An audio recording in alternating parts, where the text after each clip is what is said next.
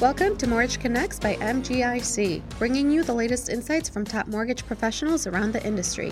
I'm your host, Concepcion Guerrero. Today's podcast is a little different.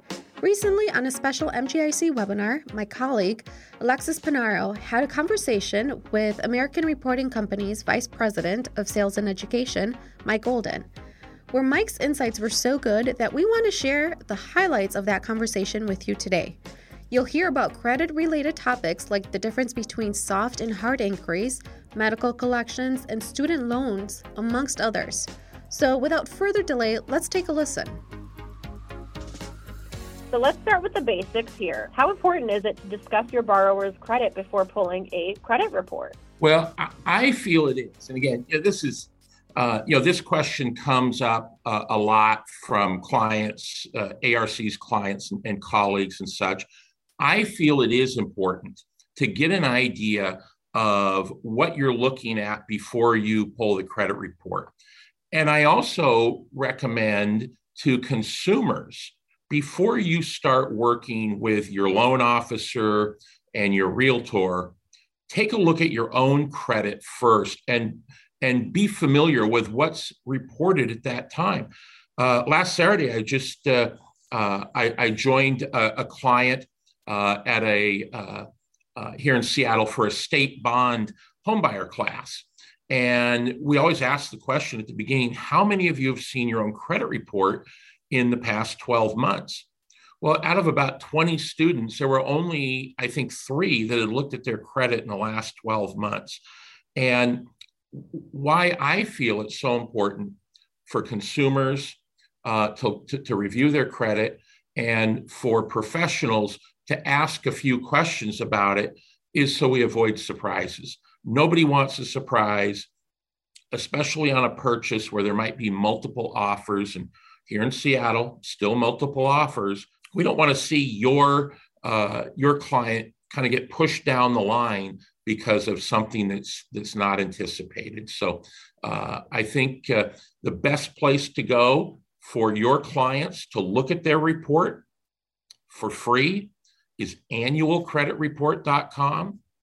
And we're going to provide a, a, list of resources for you uh, following this, uh, including that site. The name implies it's annual, but because of the pandemic, consumers, and we're all consumers, we can look at our, our credit report for free every week through the end of the year. So that's a that's a great uh, a great resource for all of us as consumers. Awesome, thank you. Um, so again, that's annualcreditreport.com. I know that that question comes up a lot.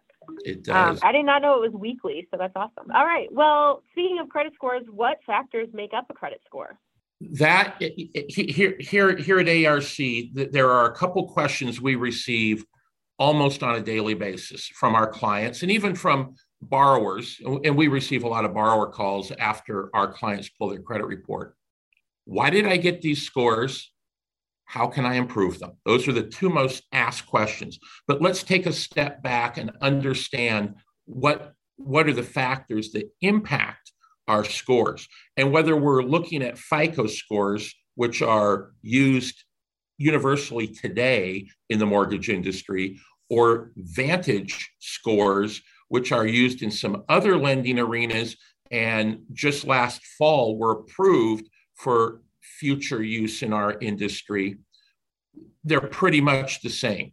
Number one, are we making our payments on time each month, which means never more than 30 days past the due date? Balances, uh, and, and in particular, uh, credit card balances. You know, what's the proportion of balance to credit limit?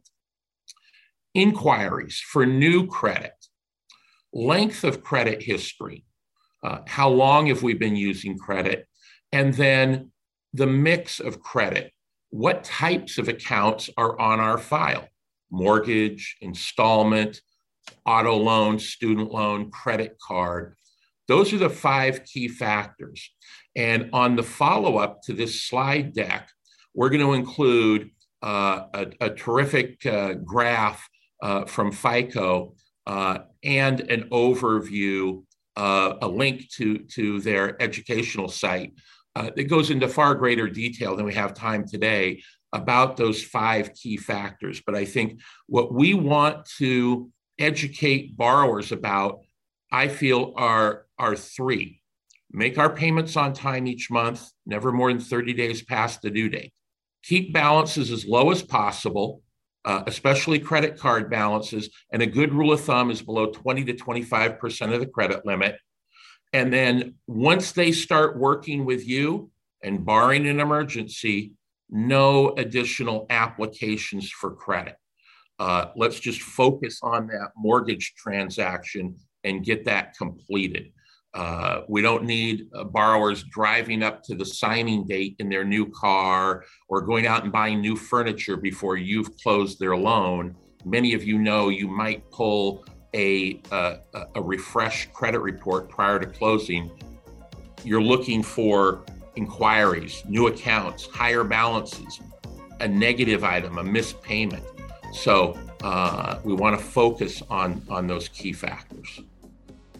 Hope you gained some valuable insights from this short clip. And if you're interested in listening to the full recording, visit mgic.com backslash training. Now, I want to thank you all for listening. For the latest industry insights, subscribe to Mortgage Connects on Apple, Stitcher, Google Podcast, Spotify, Amazon Music, or go to mortgageconnects.com.